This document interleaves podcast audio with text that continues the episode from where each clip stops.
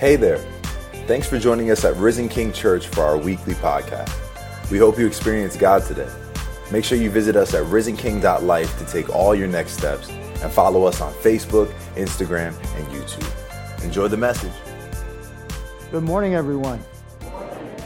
We're going through a study of the book of Jeremiah, and we're, we're talking about how it, in your Christian life you're going to face these challenges, you're going to face obstacles, you're going to face storms, you're going to face different things. And in order to not just survive those, but to thrive in the midst of them, you have to have an ever deepening faith.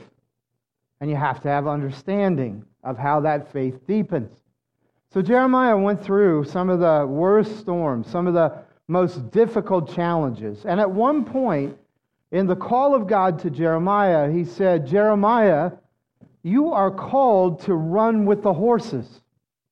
So, in other words, you're not, you're not called to just survive. You're not called to just, you know, make it or fake it till you make it kind of thing. You're called to be able to run. And then God said, if you can't overcome, you can't run.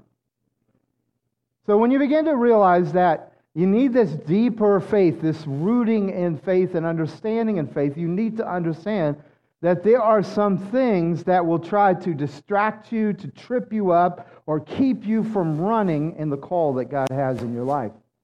And hopefully, you're here this morning and you're recognizing God hasn't just called you to walk, but He's called you to run with the horses. And so, in order for that to happen, you have to begin to overcome the things that take away your energy to do that. And, and one of the areas in which Jeremiah is so, so good at explaining is that if we don't understand our idolatry, it will keep us from running.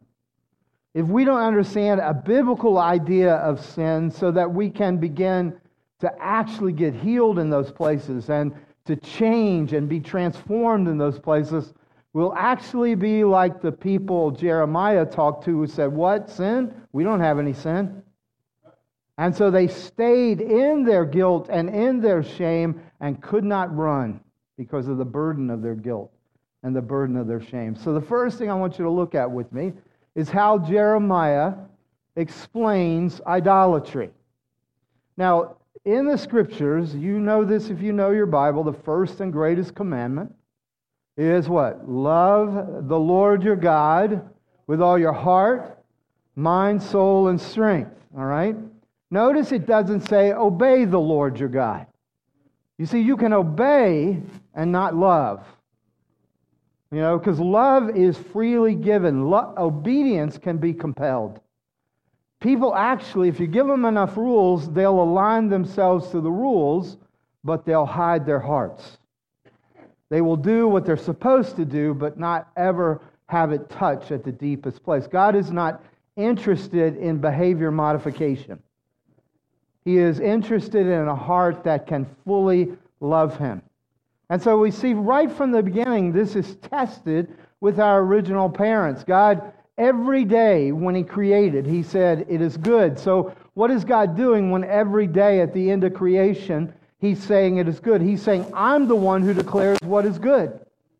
I am the arbiter, I am the standard bearer of what is good. But He prohibited them from being able to partake or eat of one tree. And guess what? The tree was pretty, the fruit was attractive. And if you read that narrative closely, Adam and Eve were standing looking at the tree. Now, if you don't think they're like you, all we have to do is say you can't do something, and that's the only thing you're interested in doing. Or say something is prohibited, and then that's the only interesting thing in the whole garden. And so they go and they're there, and here's how the enemy seduced them it's a patternable form of rebellion. He said to them, Who told you this wasn't good? And then he says, You could be like gods. And it, in the English, it's translated knowing good and evil. In Hebrew, it's a little bit more like this You could be like gods who determine what you think is good and what you think is evil. Who is God to tell you what's good? And basically, what he was saying is your sight could tell you what's good. Your longings, your desires, your lusts could tell you what's good. And so, if you haven't kind of heard this voice say, Wouldn't God want you to be happy? voice? That's that same seductive voice that says, God doesn't tell me what's good, I tell me what's good. I tell me which job I should take. I tell me what I should do with my money. I tell me who I should be romantic with and who I should have sex with. And I tell me what I should do with my time because I determine what is good. You see, idolatry is actually spiritual adultery. It is the, the thing that says, God, you will not be the center you will not tell me what's good, I will tell you what's good. And when you are filled with anger, I'm not talking about just did you have a, you know, a flash of anger, but you have this frustration that's in you, this kind of temper that rises up in you. What you're really saying is, I know what's good, and the world isn't letting me have what's good. Your anxiety is basically a God taking place. It's dethroning God and saying, I know what's good. I know how these things should turn out. I know what should happen. I know what's good. And so, therefore, I can manipulate, I can dominate, I can deceive, I can do whatever I need to do because the outcome that I want is good. Anxiety, anger, unforgiveness are taking God's place. It's dethroning God. Now you're like, oh man, you just, I thought I could love the Lord with all my heart. Now you're making it hard. It is hard because you have not loved him with all your heart. You've loved what you see. You love what you can accomplish. You love what you can make happen. And if you really want to get down to a depression, is when what you think is good is never going to happen. So again, it's God's place God dethroned, God replaced. And when this happens, Jeremiah says, this is when you cannot run with the horses. This is when you're not deeply rooted when the storms come. And he begins to speak to the people very, very bluntly. And I'm going to have you read. It's a long passage. I'm going to have you read the whole thing with me. If you get tired, just take a little rest in Jesus come back and catch up with us. But we're going to read. It's kind of a long. I want you to hear the heart of God for an adulterous people, for a spiritually adulterous people. Would you read this with me? The word of the Lord came to me Go and proclaim in the hearing of Jerusalem. This is what the Lord says. I remember the devotion of your youth, how as a bride you loved me and followed me through the wilderness through a land not sown. Israel was holy to the Lord, the first fruits of his harvest. All who devoured her were held guilty, and disaster overtook them, declares the Lord. What fault did your ancestors find in me that they strayed so far from me? They followed worthless idols and became worthless themselves. They did not ask, Where is the Lord who brought us up out of Egypt and led us through the barren wilderness, through a land of deserts and ravines, a land of drought and utter darkness, a land where no one travels and no one lives? I brought you into a fertile land to eat its fruit and rich produce. But you came and defiled my land and made my inheritance detestable. The priests did not ask, Where is the Lord? Those who deal with the law did not know me. The leaders rebelled against me. The prophets prophesied by Baal. For long ago I broke your yoke and burst your bonds. But you said, I will not serve. Yes, on every high hill and under every green tree you bowed down like a whore. Yet I planted you a choice vine holy of pure seed. How then have you turned degenerate and become a wild vine? Though you wash yourself with lye and use much soap. The stain of your guilt is still before me, declares the Lord God.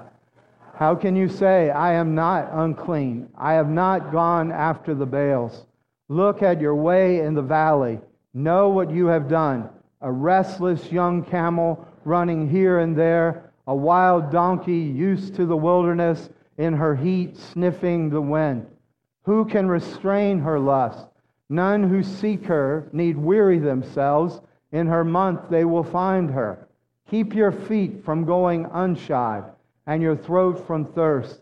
But you said, It is hopeless, for I have loved foreigners, and after them I will go. As a thief is shamed when caught, so the house of Israel shall be shamed. They, their kings, their officials, their priests, and their prophets, who say to a tree, You are my father, and to a stone, You gave me birth. For they have turned their back to me and not their face. But in their time of trouble, they say, Arise and save us. But where are your gods that you made for yourself? Let them arise if they can save you in your time of trouble. So, as you read this, I want you to ask this question of, of yourself How do you describe the darkness or the dark side in your own soul? How do you describe that part of you that is so attracted to either things or to people who are not good for you, who are destructive to, towards you? Or how do you describe others as you see them chasing after things that you know are going to destroy them or never going to make them flourish? Well, Tim Keller writes about this or speaks of this, and he says, We are taught by our society that to use the word sin is wrong. In many ways, what he's talking about is that if you start saying that's sinful, or even if you say something is evil, you're actually being oppressive. You are, you are, you know, you're describing something in a way that's not uplifting or encouraging or in some way that, that, that's wrong of, of you to do so. And so Keller goes on he says, This leaves us with a lack of proper vocabulary to express what is wrong with the world. And, and, and this is really important what he says, this next thing, is a lot of people have not used biblical definitions or biblical descriptions of sin. The Bible, even here in Jeremiah, has a very nuanced definition of sin. And, and what I want to, for you to get today is that you have to understand the Bible's definition of sin and evil, not yours or not our world's in order for you to really have that deep rooting that will overcome and cause you to soar with, with Jesus. And so here's how Jeremiah describes sin sin is when you reduce God in your life. And when you reduce God, you reduce yourself. By reducing Him, you reduce your spiritual power to overcome the things that you face. But when you replace him, then you've got to replace him with something. And what Jeremiah is making clear to us as he speaks for God and speaks the word of God is that you were created with an intense spiritual, spiritual passion. You, you are intensely spiritual. Whether you call it that or not, that's what it is. That's what God calls your soul. It's an intense spiritual passion that's looking for equally intense spiritual attractions. And when we misplace this, it becomes spiritual addiction.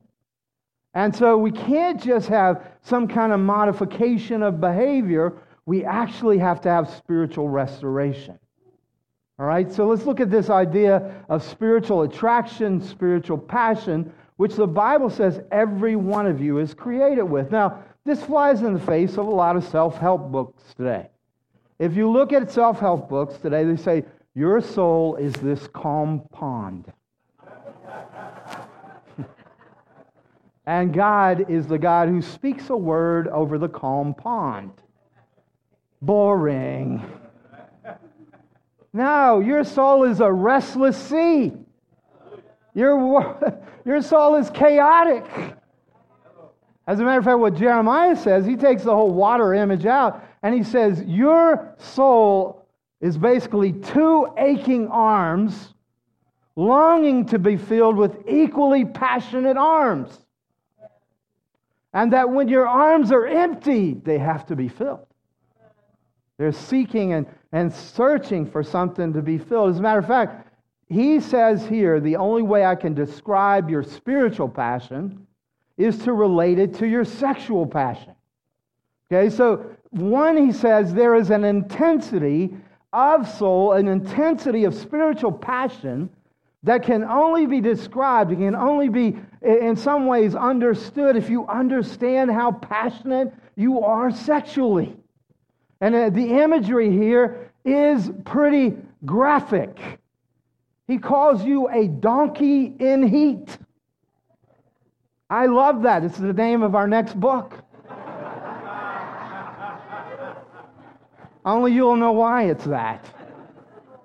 In other words, your, your soul is so in heat.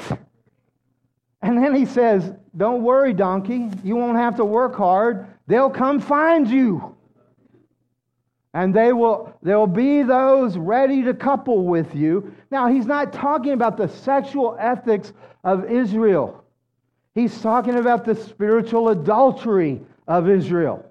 He's talking about the soul search that's finding itself in partners and not discriminating. As a matter of fact, he, he says it so bluntly in verse 20. He says, For long ago I broke your yoke and burst your bonds, but you said, I will not serve. But on every high hill, so every high hill is every, every altar that is dedicated to a god. These are all regional gods. They want security, they want fertility, and they want success. Sounds a little like America. So every high hill, and then he says every spreading tree.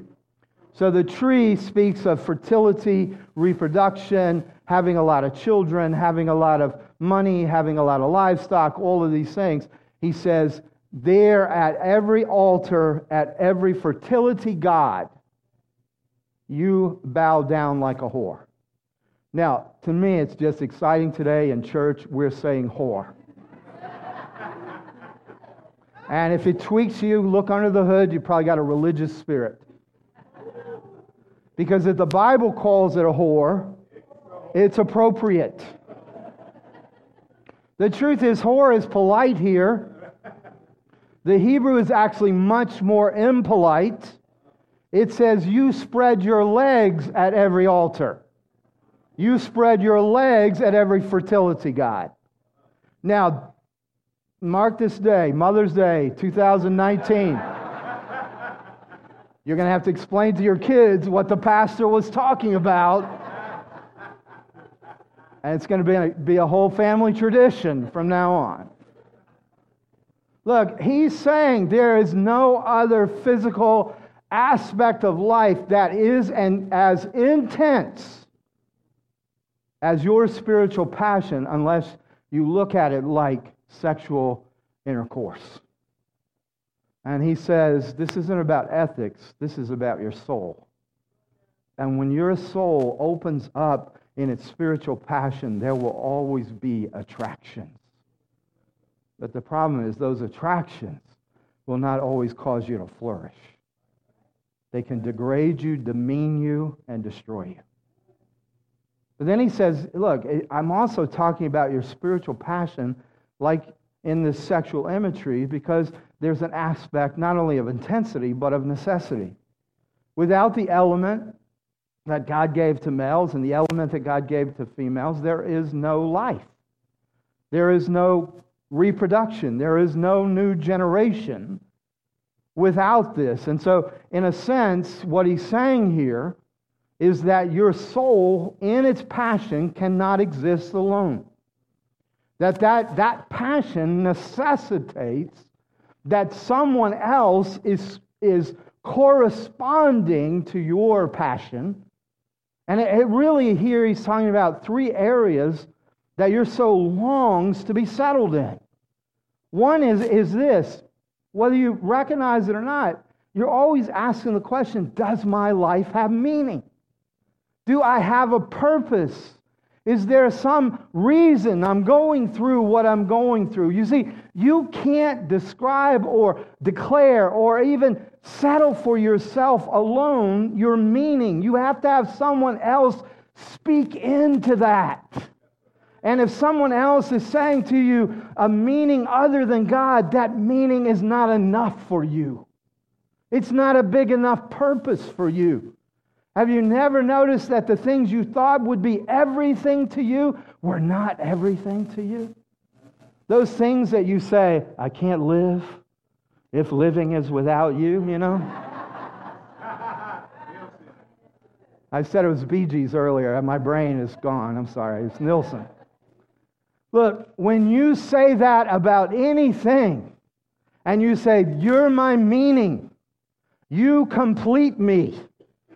When you say that, you have given your spiritual passion to something that can't give you meaning and will only become a dumb idol to you and will distress you, disappoint you, and in so many ways let you down. But that's not all. It's not just an issue of meaning.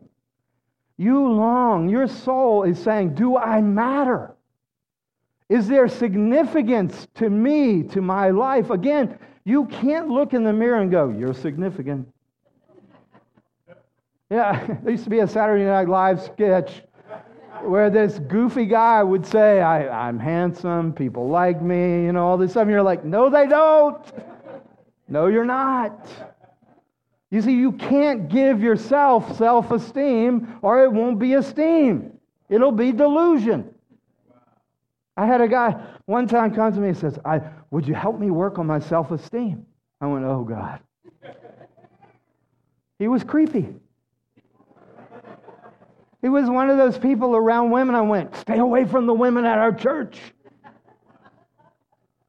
And I can't go, You're handsome, you're smart, you know, you, you're special in a bad way. Look, I, I got to say to you, if you fake it till you make it, you're still fake. See, it is not you saying, yeah, look, I'm going to look in the mirror and say I'm handsome.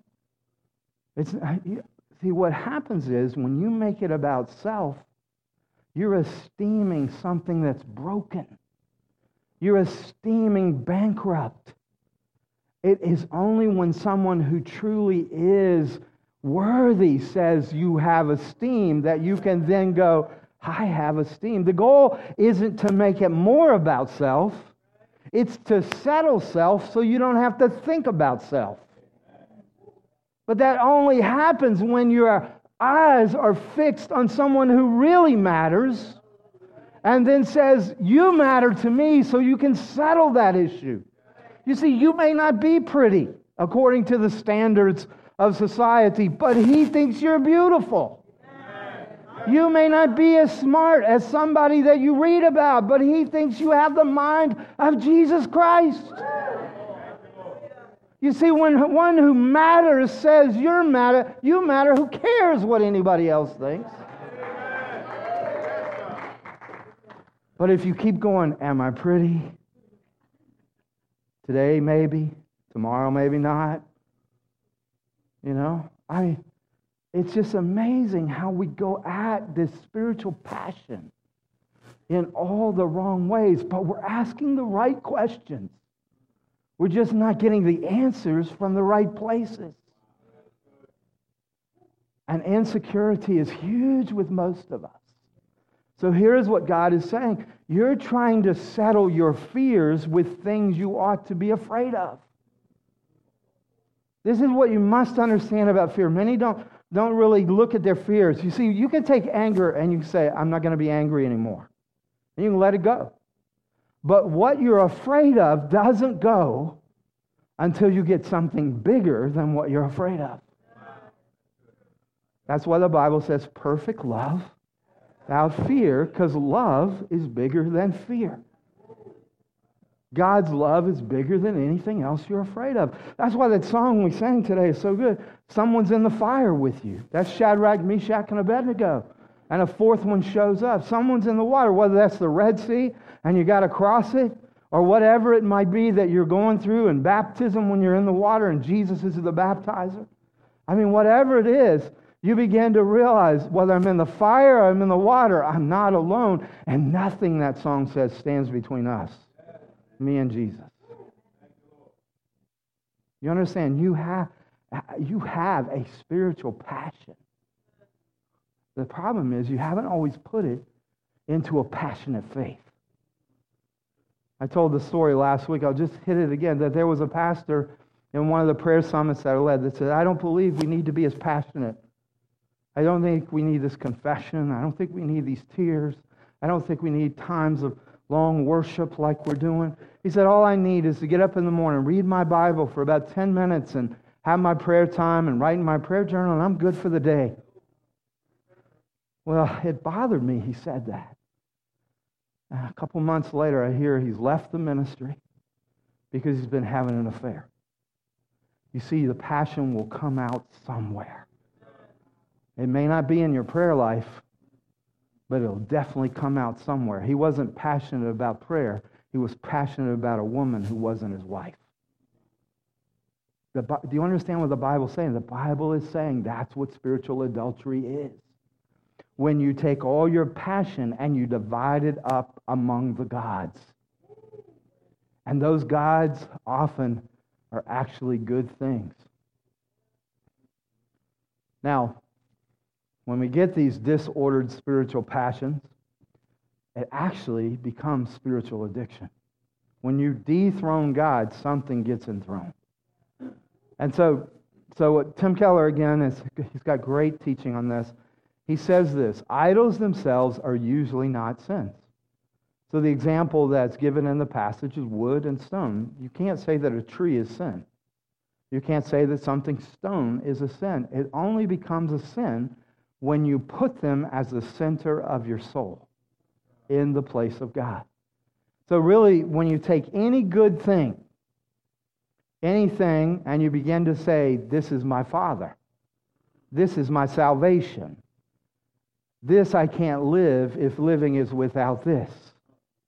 See, a lot of people come to me at times and they'll go, Pastor, pray for me. If I don't get this job, I don't know if I'll make it. Well, that job has become an idol.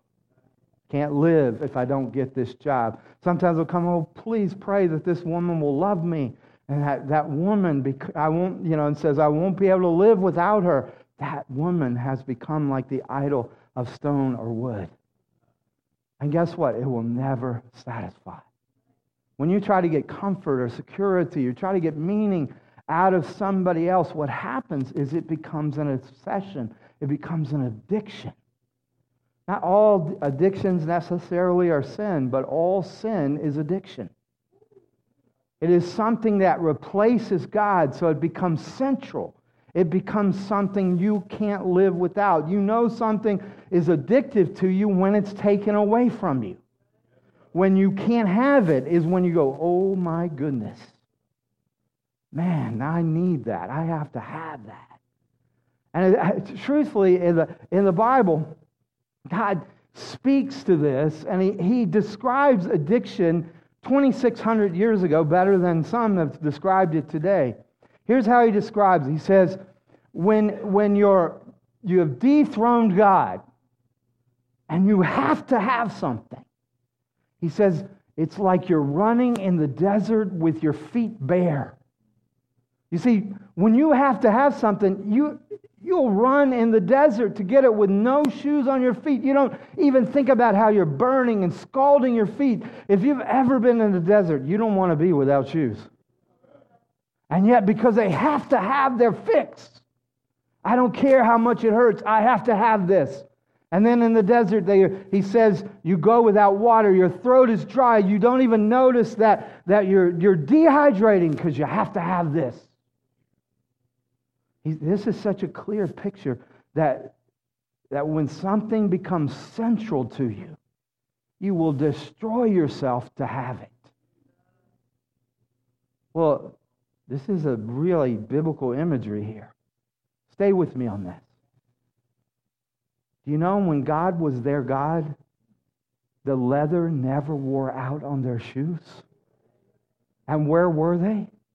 In the desert.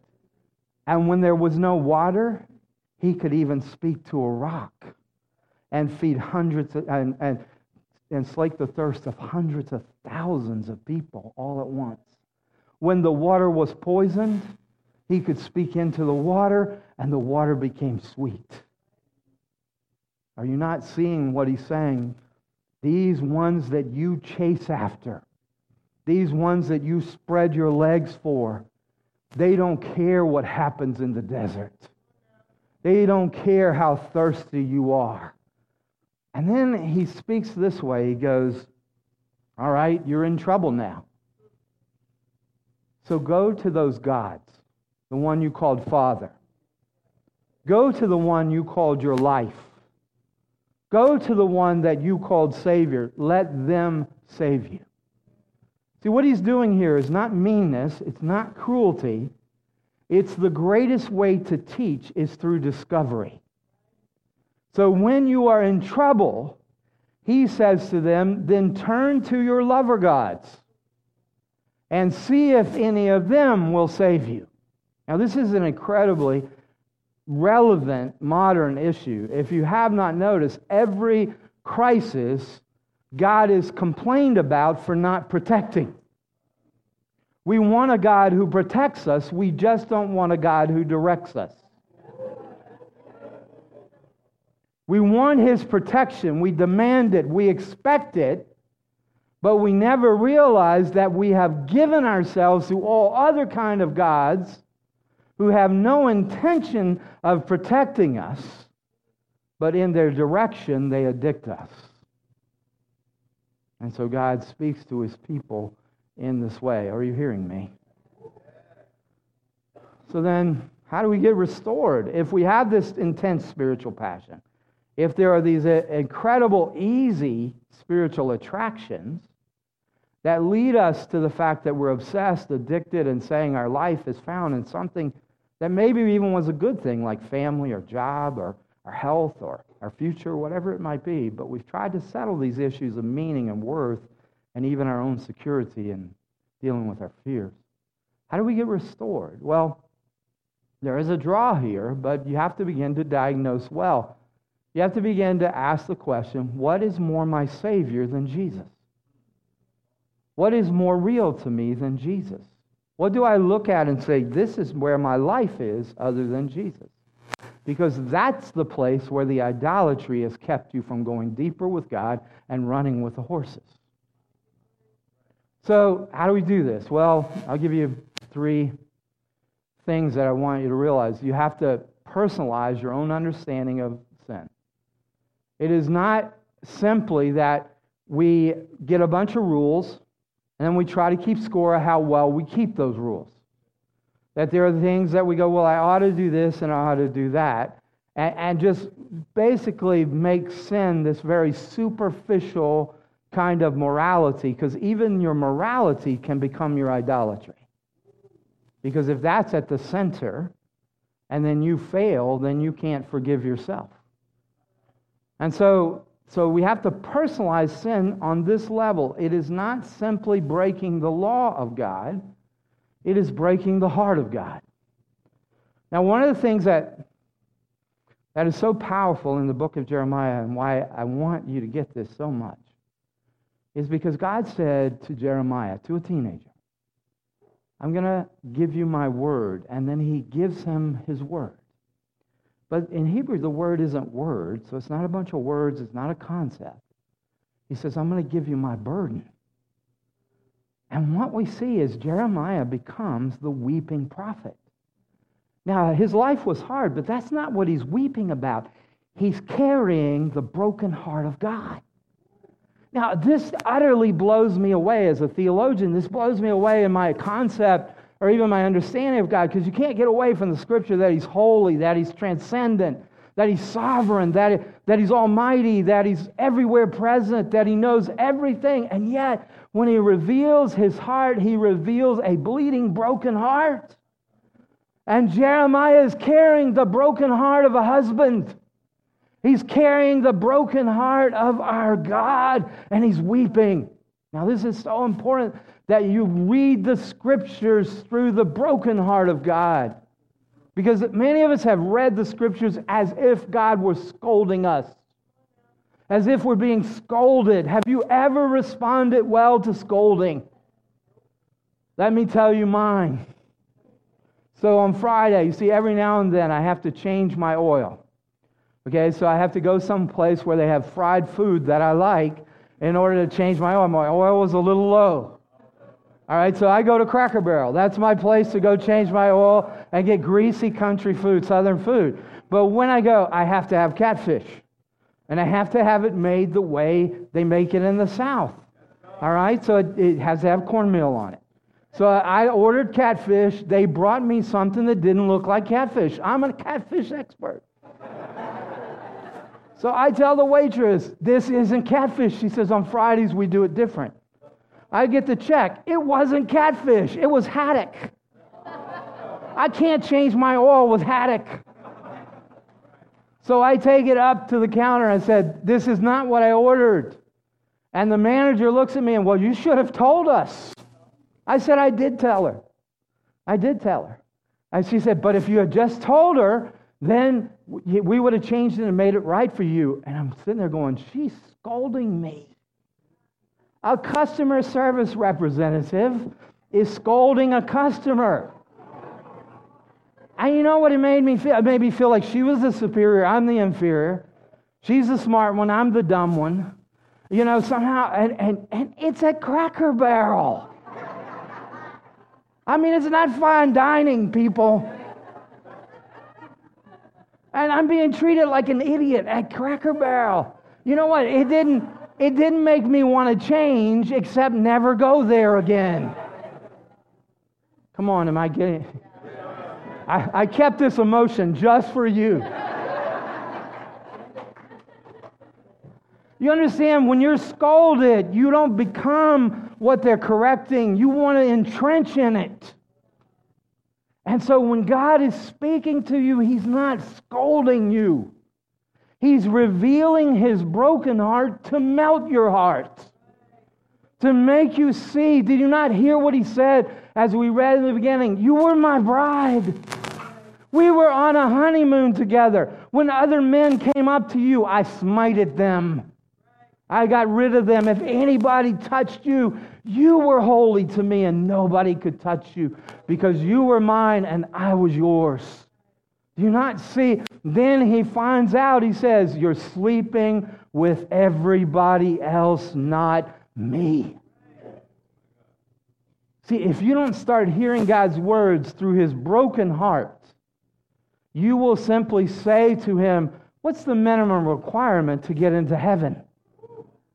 What's the minimum requirement so I can say I'm a good person? What's the minimum requirement of what I have to do to be a Christian? And God says, Do you not know that you are breaking my heart? And until sin becomes personal, not just a scorecard, you will replace God. See, you will say when it is inconvenient, God, get off the throne. I'm choosing what's good for me now. I'm going to do what will make me happy. This is the marriage I want. This is the job I want. This is the house I'm going to buy. This is the life I'm going to live. And as long as he's off the throne, then you're breaking his heart. Are you hearing me? So once you realize that, really what he's saying is, My people are divorcing me. I have never gone through anything worse than leading people in the church through a divorce where they had promised to love in an unconditional way, and now they have found the end of their love, sometimes through betrayal, unfaithfulness, other things. There is nothing more difficult. But what God is saying here, what you must hear, is He has made Himself that vulnerable to you that you could divorce Him. Do you get that? Wow. So then, what must I do? Well, he says, remember. So you realize, you know, you realize that this is personal. Then you remember grace. And he says the reason you forgot is you forgot who saved you. So one of the ways that's important. Now, I'm not trying to make this legalistic, but listen, you won't remember if you're not with people who remember. That's why we have corporate worship together. And that's why we make corporate worship passionate. We want it to be passionate because if you don't find your passion here, you'll find it somewhere. Remember. That's why your friends, some aspect of your friends, have to be people who help you remember. And then also, the idea, and this is kind of like the final one here, all right, is you have to rehearse. Now, the reason I say that is because what restores you is to remember that you're a bride. I have been uh, doing weddings for a long time. I have never yet seen a bride come to the altar and go, wait a minute, I forgot my mascara. I need to go back. Or, oh, I, lost, I left my tiara. Or I forgot my veil. Or whatever it is. I have yet to have a bride who wasn't perfect at the altar. I mean, every single one of them, their dress, their makeup. Why? Because they looked in the mirror again and again and again, and their friends told them, you know, everything and all this stuff. It, it, it was rehearsed how beautiful the bride would be. But think through this with me. What is Jesus saying about you as the bride? Well, here's the verse. Why do my people say, We are free to roam? We will come to you no more. Does a young woman forget her jewelry? A bride her wedding ornaments? Yet my people have forgotten me. You see, the bride rehearses. Now, Lisa has this thing where she loves to watch Say Yes to the Dress. And it is a train wreck of a show. And so, you know, you can't turn your eyes off of this train wreck. You know, I think I learned more about human beings in this show, you know, and stuff. So I'm watching this show, and, and they're getting down to the moment where they're choosing the dress, and they're, they're on the fence, and these good salespeople go, let's get a veil on them. Let's get a tiara, a crown on. Let's get the jewelry. Let's get everything together. And they call it jacking them up. They say, let's jack them up.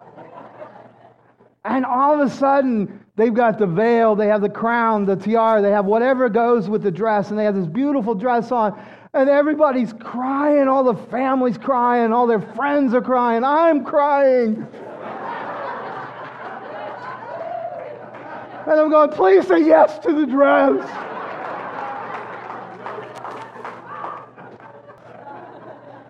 Here's what Jesus is saying He's the one who jacks you up. See, He's saying, you're an imperfect bride. You can't even pick out the right dress. But he's the jewelry, he's the crown, he's the veil, he's the makeup. And here's what I know from being a pastor, seeing every perfect bride. In Ephesians 5, Jesus says, He will present you spotless and radiant. See, why do I rehearse? Because I don't even have a dress. I don't even have the jewelry. And Jesus says, I'm all of that. I'm your covering. I'm your makeup. I'm your veil. I'm your crown. I'm your jewelry. I'm your dowry. And I will make you spotless and radiant for all eternity before my Father. Nobody else can do that. So once you kind of once you start to realize this sin is personal, and once you begin to say, I'm committed to remembering who saved me, it wasn't wood, and it wasn't, uh, it wasn't stone, wasn't my job, wasn't even my family, but it's the one who's my jewelry. It's the one who's my crown. It's the one who's my veil. He alone makes me spotless, and He alone makes me radiant. And in Him, I'm the perfect bride. Would you stand with me?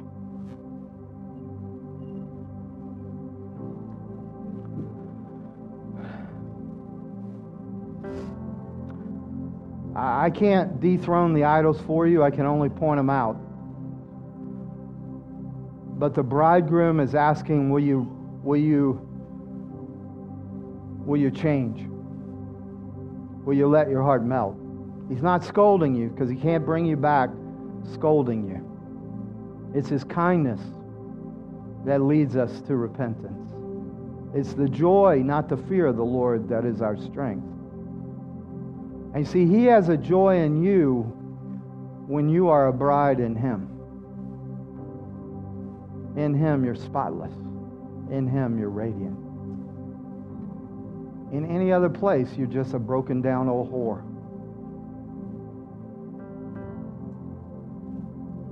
Choose. Nobody can make the choice for you. We can help you remember. We can rehearse your wedding day. We can help you see the idols that you're not recognizing, but only you can choose.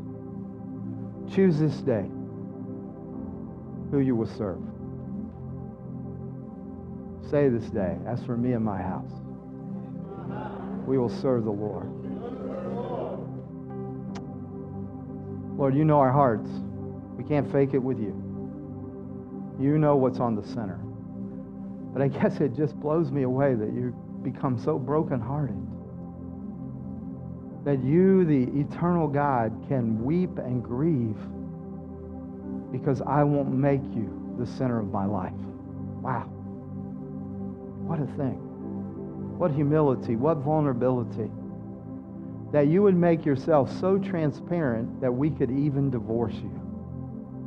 There is no God like you. There is no Savior like Jesus. There is no love like the Holy Spirit's love. Take over my heart again, Lord. In Jesus' name, amen.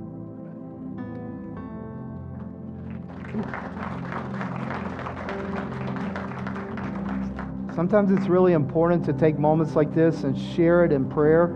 We have some prayer ministers who will be here at the, the stage, at the platform. Come make this an altar where you give your heart afresh to God. God bless you. Have a great Mother's Day.